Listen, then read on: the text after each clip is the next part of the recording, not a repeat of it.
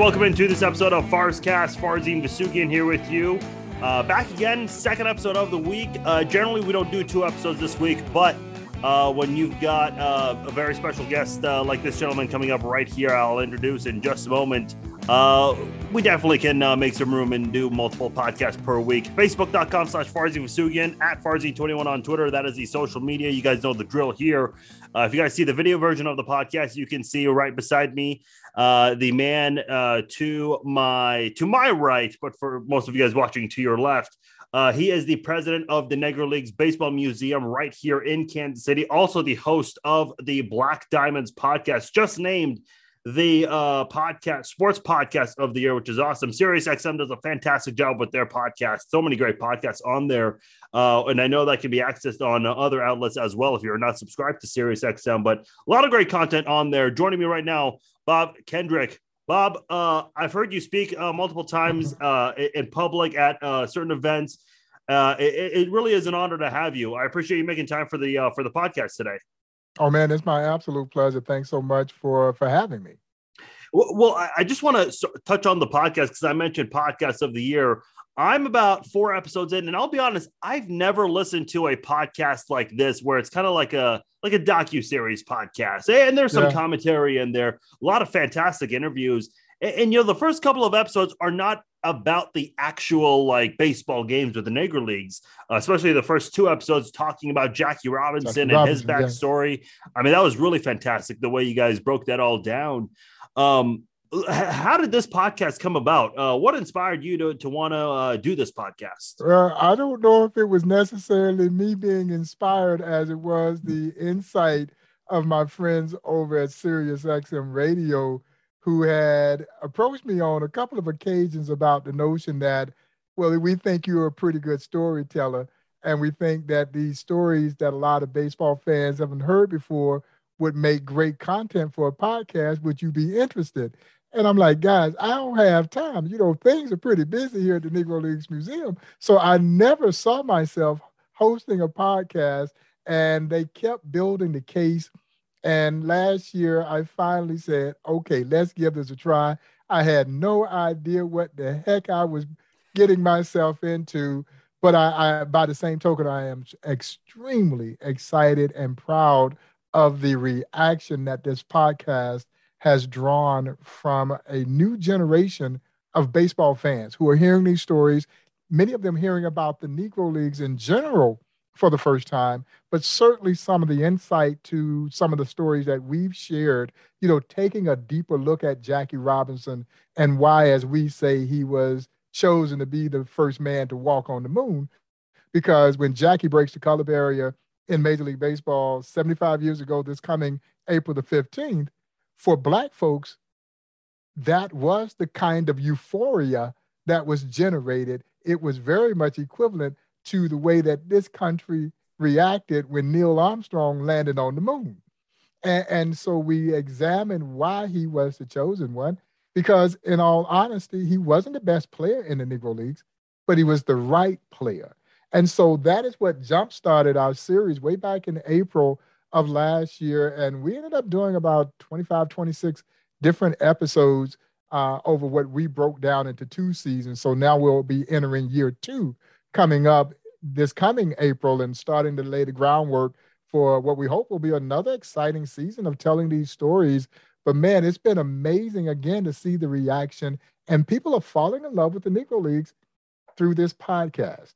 But you know, I find it really interesting because storytelling is such a, a prevalent part of the African American experience really primarily because our stories had never been properly documented in the pages of American history books.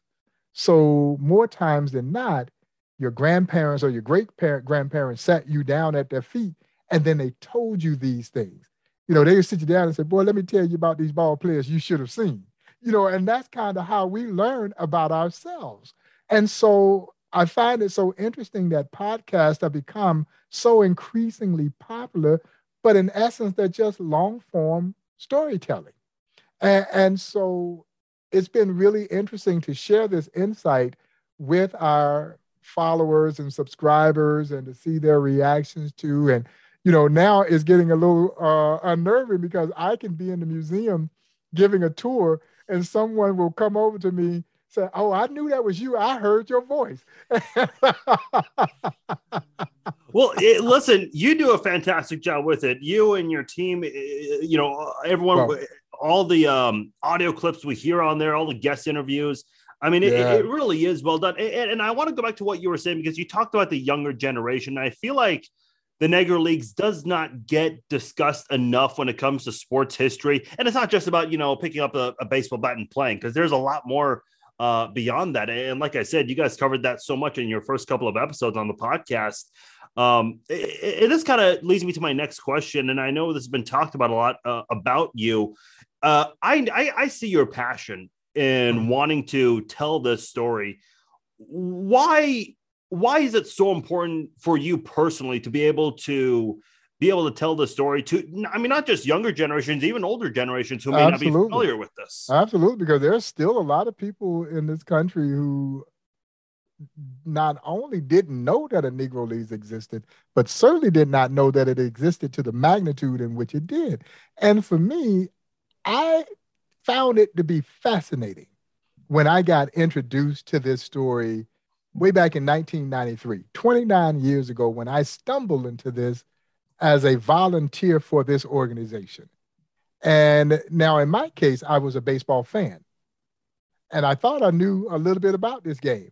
And then, man, I quickly learned that I didn't know a doggone thing about this game because here was this entire chapter of baseball and Americana that I knew virtually nothing about.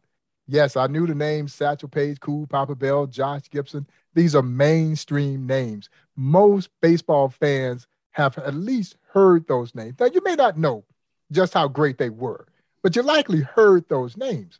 But I had no idea about the breadth, the depth, the scope, the magnitude that this history represented both on and off the field. And I was fascinated by it. And I wanted to learn as much as I could. And I didn't want to keep it to myself. I wanted everybody else to feel the same way I felt about it. And so all of a sudden now I'm just in a, a position where I just wanted to assist the museum in any way that I could to spread the gospel about this story. And, and of course, then I started to meet the players. And, and now I'm falling even deeper in love with this story because the player spirits, man, were just so amazing. And of course, as you know, one particular player, my dear friend, the late great Buck O'Neil. And they wrote a piece on MLB.com that was released yesterday, written by my friend Bill Ladson, who I had told him, I said, you know, once you're bitten by the buck bug, it's a wrap. You just wanted to be on Buck's team. It was infectious. And uh, and so now I'm falling even deeper in love with this. And I had no idea that I was walking into what would become my passion. And I think when you understand the scope of this story, you do want people to to really embrace what this is all about. And it is more than something that just happened yesteryear. I think the life lessons that stem from this story are just as pertinent and profound today as they were when this history was being made, you know, decades ago. And, and, that's the piece that excites us, particularly as a cultural institution, as a museum, the challenge of making this history relevant. What Sirius XM Radio has done ha- is provide me with a national platform to help continue to establish relevancy as it relates to this story, and people are being drawn to it. But as I remind people all the time, Farzan, what's not to love about this story? This story embodies the American spirit, unlike any story I believe in the annals of American history. And so it is essentially everything we pride ourselves about being American because it's about pride and passion, perseverance, determination, courage. Yeah, and it's all wrapped up inside this incredible story of these strong willed individuals who just needed a forum to play ball. That's all they wanted to do. They just wanted to play ball. They didn't know they were making history.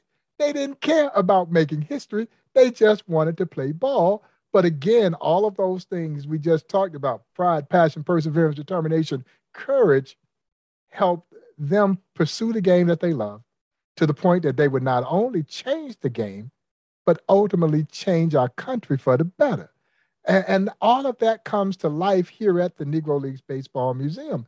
And so for me to be a steward of this story and to do everything in my power to keep the legacy and the great work that Buck O'Neil, the foundation that he had laid to build this museum going, it motivates me every single day. Now I'm self motivated, but I'd be lying to you if I told you that I wanted to do this as much for Buck as I did for any, for myself personally, but also as a representative for the 3,000 plus players who called the Negro Leagues home. They should never be forgotten. They really shouldn't. And, and that's our job is to make sure that they are not forgotten, but also the fact that what they gave us can be used as a tool of hope and inspiration for future generations. You mentioned Buck O'Neil a couple of times. I was going to ask this later, but I figured now would be a great time to ask.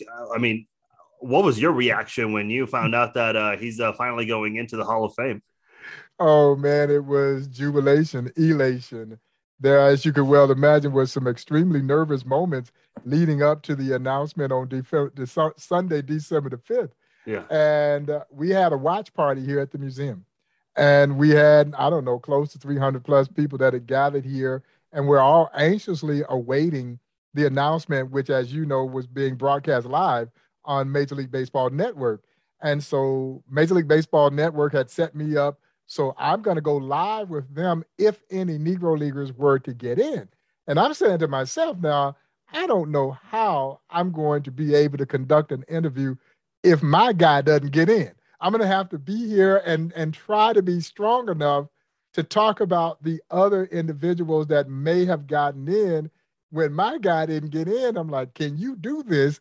And so I'm I'm all prepared and you know, we're all anxious. And the minute that Josh Rawitsch over at the National Baseball Hall of Fame started to read the bio, we knew. And the room erupted into a thunderous ovation. And, and, honestly, I felt like the weight of the world had been lifted from my shoulders. And I could finally exhale. And at that point in time, I became overcome with emotions because now I'm going back 15 years later when the verdict didn't go our way. When I had to walk in the conference room adjacent to my office and tell my friend Buck O'Neil that he didn't get enough votes to get in, when honestly, I think in his heart, he thought he was in. And I had to go break the news. And it was one of the most difficult things I've ever had to do in either my personal or professional life was to deliver that news to Buck. Now, who handled it better than anyone? Buck did. Yeah. And so now I'm remembering and reflecting. And, and of course, it's bittersweet from the standpoint that we wish he was here to celebrate with us or so that we could celebrate with him. It doesn't diminish the accomplishment, and it certainly doesn't diminish the potential impact that it will have on his organization. But all of that is cascading back to me, and the tears just started to flow. But unlike in 2006, they were tears of anguish. This time, they were tears of joy. Yeah, and now we finally get to celebrate Buck O'Neil taking his rightful place amongst the immortals of this game at the National Baseball Hall of Fame. I, I can't wait till Sunday, July 24th, when it becomes official.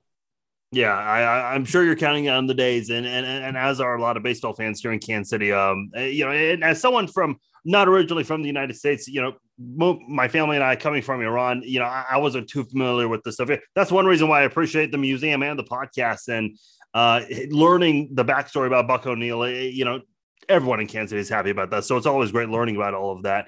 Uh, I, have got to ask, uh, you know, obviously the Kansas City T Bones uh, one of the minor league teams here in Kansas City. Well, they're no longer the T Bones. They changed their name now to the Monarchs. I, have got to ask, what do you think of that? We were super excited. We're super excited, and the initial success that the ball club has had lends for even greater excitement. But when uh, Mark Brandmeyer, who owns, uh, who honestly I didn't even know had bought the former Kansas City T Bones.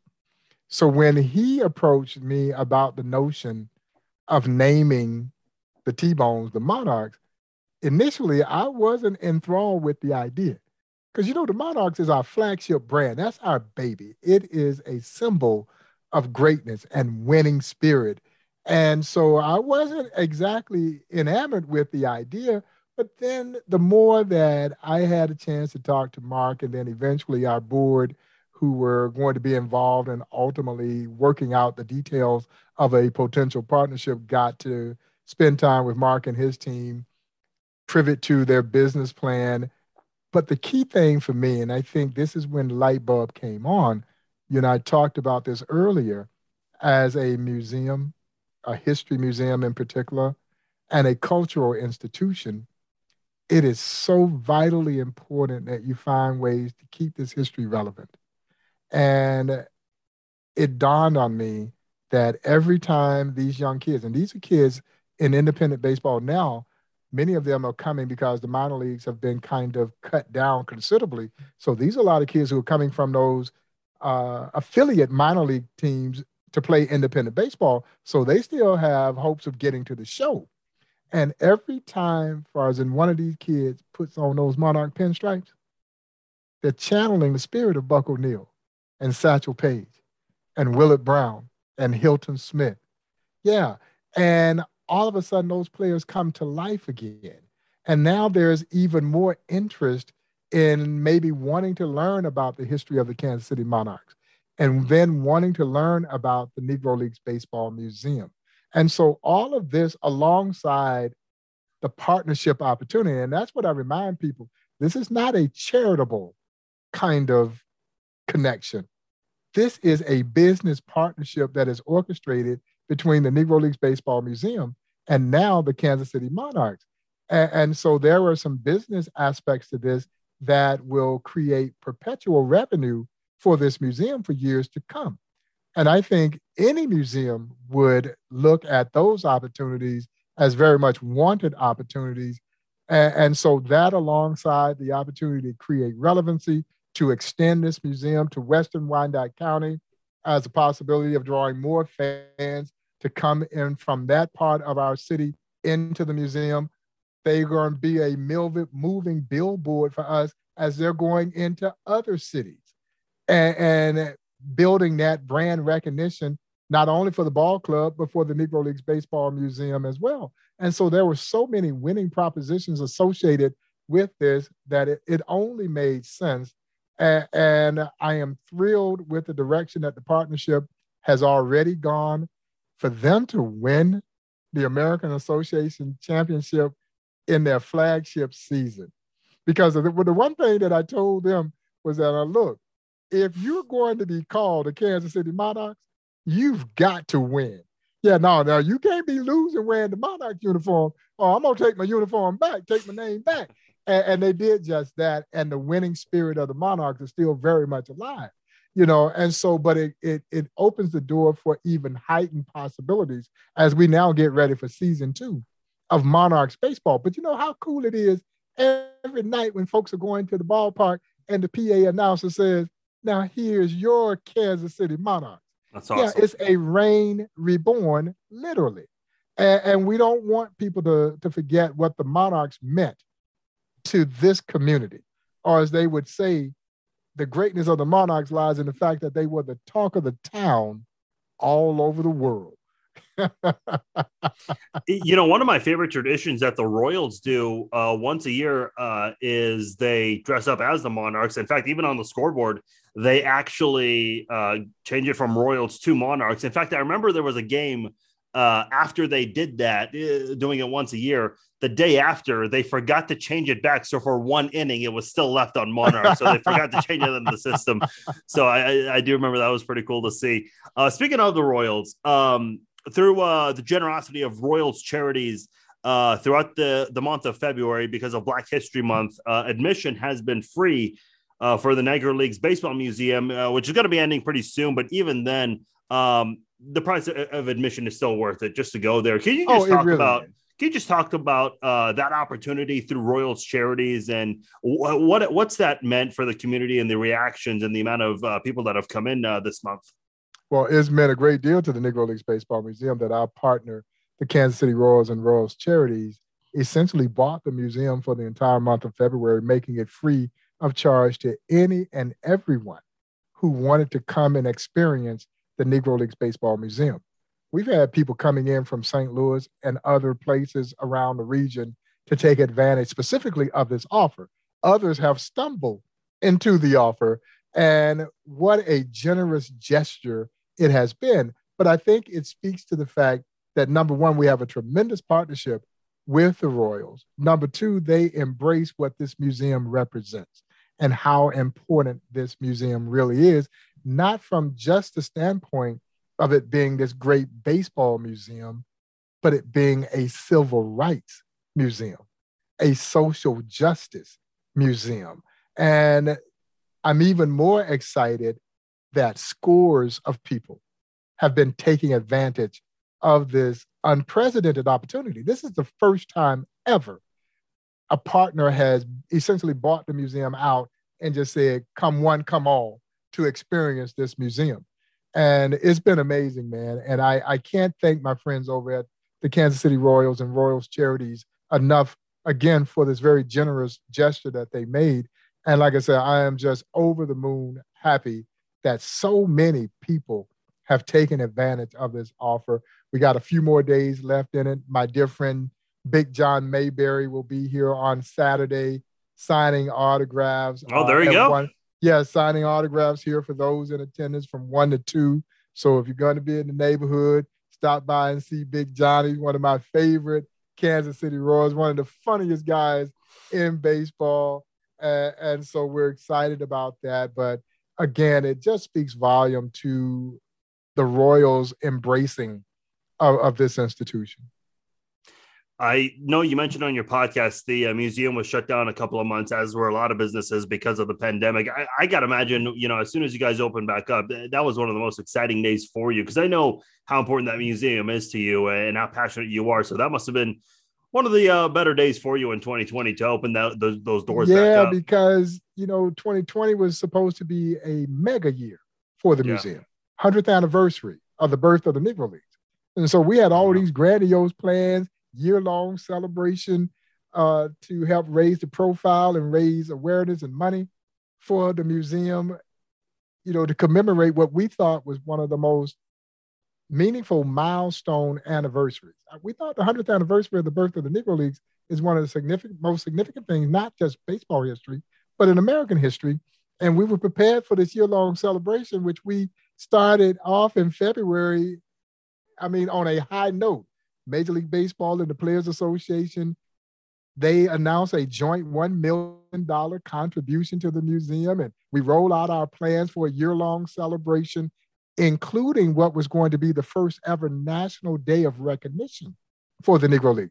First time all 30 Major League teams on one given day were all going to celebrate the Negro Leagues. Now, you, as you mentioned, the Royals have done a Negro League salute. Our friends in Detroit, Pittsburgh, and other places have always done their own salute. This wasn't going to usurp that, but it was going to be first time of, of complete solidarity that all the clubs were going to honor the Negro Leagues. And then we were going to schedule and plan a tip your cap kind of celebration and ceremony in stadium with fans and players. Well, as you know, in our sport, there's nothing more honorable that a ball player can do than just a simple tip of the cap. It is the ultimate show of respect and acknowledgement. And, and they were all going to pay honor to the Negro Leagues just by tipping their cap. Well, that was going to happen on June 26th of 2020. Well, as you mentioned, March 14th of 2020, we had to shut the museum down. And we had to shut it down for three months because of a coronavirus. I still don't know what a coronavirus is. All I know is that it wreaked havoc and all of our plans were falling by the wayside. And we reopened the museum on June 16th. Again, this, this event was supposed to play, take place June 26th. If you recall back in June of 2020, Major League Baseball and the Players Association were in intense negotiations on if they were going to bring our game back, no less when. And so it was very clear that it wasn't going to happen in June of 2020. And that's when we went to work and came up with the idea of doing a virtual tip your cap to the Negro Leagues. And, and this was just one of the ways in which we were hoping that we may be able to salvage some of this anniversary. You had no idea if this was going to work or not. And when we rolled the campaign out on July 27th, uh, with the help of my good friend, my brother, Joe Posnanski, the great writer, yeah, and, and his business partner, Dan McGinn, We rolled it out, Farzan, with four U.S. presidents tipping their cap. President Obama, President Clinton, President George W. Bush, President Jimmy Carter, the late great General Colin Powell, transcending athletes like Michael Jordan, Magic Johnson, Billie Jean King, my friend Bob Costas, Stephen Colbert, Conan O'Brien. The list just went on and on of celebrities and other notables who bought into this idea of either taking a video or a photograph of themselves, tipping their cap, and posting it at a landing page that we created called tippingyourcap.com. And this thing went viral. And, and, and when we literally went into outer space and got a tip of the cap from astronaut Chris Cassidy, who was aboard the International Space Station, we knew then that we had done something special. And all of a sudden, this feeling of doom and gloom that had, had kind of swirled over us when this virus first hit turned into renewed hope and optimism. And we were able to kind of turn the tables on what we thought was going to just destroy this big year. And we ended up having a great year. We've been riding that momentum ever since. That's awesome. That is really great to hear. You guys finding ways to take advantage of it. Some people have, and you know, it's been a struggle, but it's great to hear stories like that. You guys have found a way around uh, that kind of situation. It's about it's about resiliency. Yes, and, and, and I knew that somehow, some way, we needed to embody the resilient spirit that governed the Negro League. Now, I can tell you, when all of this went down, I wasn't feeling too doggone resilient. You know, I was not, you know, we were all kind of woe is mine when you know you're not allowed to be woe is mine because the Negro Leagues never cried about the social injustice. They went out and did something about it. You won't let me play with you, I create my own.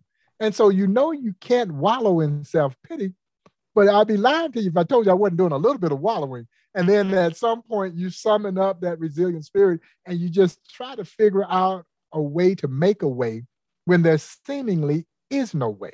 And we were able to do that. We saw our fortunes reverse, and we've been riding this wave ever since.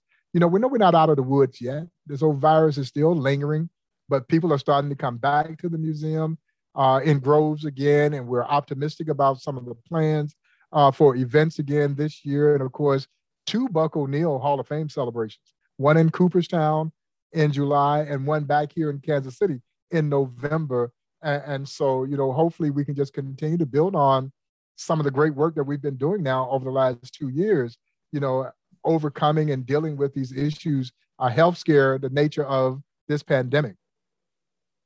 Bob, before you go, uh, I wanted to go back to Black Diamonds. You mentioned season two is going to be starting back up in uh, in April. Uh, can you give us a little preview of what uh, people can expect uh, from the podcast? Well, a lot of it will look at this year's 75th anniversary of the breaking of the color barrier. And we are already in the midst of preparing a brand new traveling exhibition called Barrier Breakers. And the Barrier Breaker exhibit will chronicle all of the players who broke their respective major league team color barriers. Most of them were former Negro League stars. So we know the story of Jackie relatively intimately. And if you don't know the story of Jackie Robinson, you've got a place that you can turn and get that story. But just as Jackie Robinson was our Neil Armstrong landing on the moon, Larry Doby was our Buzz Aldrin. Yeah, Larry Doby would integrate the American League just weeks after Jackie, and he was almost a forgotten man, just as Buzz Aldrin was the second man to walk on the moon, and nobody seems to remember poor Buzz. And, and so it took 12 years before every major league team had at, at least one black player with the Boston Red Sox being the last to integrate in 1959 when they signed a guy by the name of Pumpsie Green. And so we'll start to examine some of those other integration pioneers, like I said, many of them from the Negro Leagues, and tell those stories. But we've got stories that we're going to talk about the great two way athletes of the Negro Leagues, in particular, one guy named Leon Day. Leon Day was the last Negro Leaguer who was alive when he was voted into the Hall of Fame. Now, he died six days later in a Baltimore hospital, but at least he knew he was going in. Leon Day is one of the most extraordinary two way players this game has ever seen. Yeah, last year we talked about the two way antics of the late, the great bullet Joe Rogan. We'll talk to Geraldine Day, his widow, about what she recalls him remembering the day he got the word that he was going into the Hall of Fame. And unfortunately, he dies six days later and he didn't get to the induction ceremony, but at least he knew he was going in. Leon Day was part of the invasion of Normandy. Yeah, Leon Day and Willard Brown, two Negro Leaguers who were part of the invasion of Normandy during World War II. They helped the Armed Forces baseball team win the championship during World War II. Leon Day was an extraordinary baseball player who, when he wasn't pitching, played every position except really for catcher. And Buck O'Neil said to the day he died that Leon Day was a better center fielder than he was pitcher. And he's in the Hall of Fame as a pitcher. Or as Monte Irvin said, if you saw Bob Gibson pitch, you saw Leon Day. Said Gibby, Gibby didn't have nothing on Leon Day. And, and so we'll introduce Leon Day and we'll talk about the connection between the Negro Leagues and basketball. There's some great stories there of guys who were just extraordinary athletes who, had they not been playing in the Negro Leagues, they would have made their living playing professional basketball. Many of them did by way of playing for the Harlem Globetrotters. And so we'll talk about that. So we've got some fun things teed up this year. We'll talk about J.O. Wilkinson the only white owner of the original eight Negro League franchise. He owned the Kansas City Monarchs. And, and how this diminutive white man from Algona, Iowa, became one of the biggest figures in Black baseball history. So we got some stuff on tap for year two. So I hope everybody will subscribe to Black Diamonds. Um, man, it's, it's been amazing, like I said, to see the interest in the podcast like I said, I had no idea what I was getting myself into. It was a lot of work, but we're finding time to do it in between meetings and this kind of thing on the road when I'm trying to hit the golf ball. I got my microphone and my, and my computer with me. And so we'll find time in between bad swings or whatever we need to do to record these episodes as long as people seem to have an interest in them. That is awesome. Uh, certainly looking forward to that uh, this upcoming season. I still got to finish the first season, so I got to get through all of that before I can uh, listen to the uh, season two episodes. Uh, if you want to listen to the Black Diamonds podcast, it is available on SiriusXM as well as other podcasting platform platforms. Like I said, SiriusXM does a fantastic job with their uh, podcast, well, not not just sports, but in do, general. And, and and my my team, they are just amazing. From yeah. Samuels, who adds in some voice voiceover material in there to the production work, the production value that goes into this. It, it, it far exceeded anything that I could have even imagined, you know. But like I said, I had no idea anyway. So whatever we got would have far exceeded anything that I would have imagined. But it, it's been amazing. uh, if you guys also want to check out the museum, uh, it is at 18th and Vine in Kansas City. Bob, uh, again, thank you so much for everything you do uh, in your storytelling, telling uh, all these stories about the Negro Leagues. I think it's very important to know. Uh, obviously, being in Kansas City, uh, you know, very lucky to be in the same city where the uh, Hall of Fame is. So I hope people in Kansas City or p- those nearby or anyone who visits takes advantage of that. Uh, as well as the uh, podcast. Uh, Bob, thank you so much again. if you got anything going on, I'd love to reconnect and talk about that here on the podcast in the future. Yeah, well, we'll have a whole lot of things going on this year. So I'm definitely looking forward to reconnecting and getting back on with you. Again, thanks for the opportunity. Awesome. Take care, Bob. Thank you so much. All right. All right. All right. See ya. All right. Bye. All right, that is Bob Kendrick, the president of the Negro Leagues Baseball Museum, also the host of the Black Diamonds podcast. Uh, check it out; it's awesome. Really uh, great uh, storytelling for our history. So definitely something uh, everyone should check out. Hope you guys enjoyed this episode of Farzcast. I am Farzin Vousoughian. Two episodes of Farzcast this week. So I uh, hope you guys enjoyed both of those. Other than that, I will talk to you guys next week. Take care.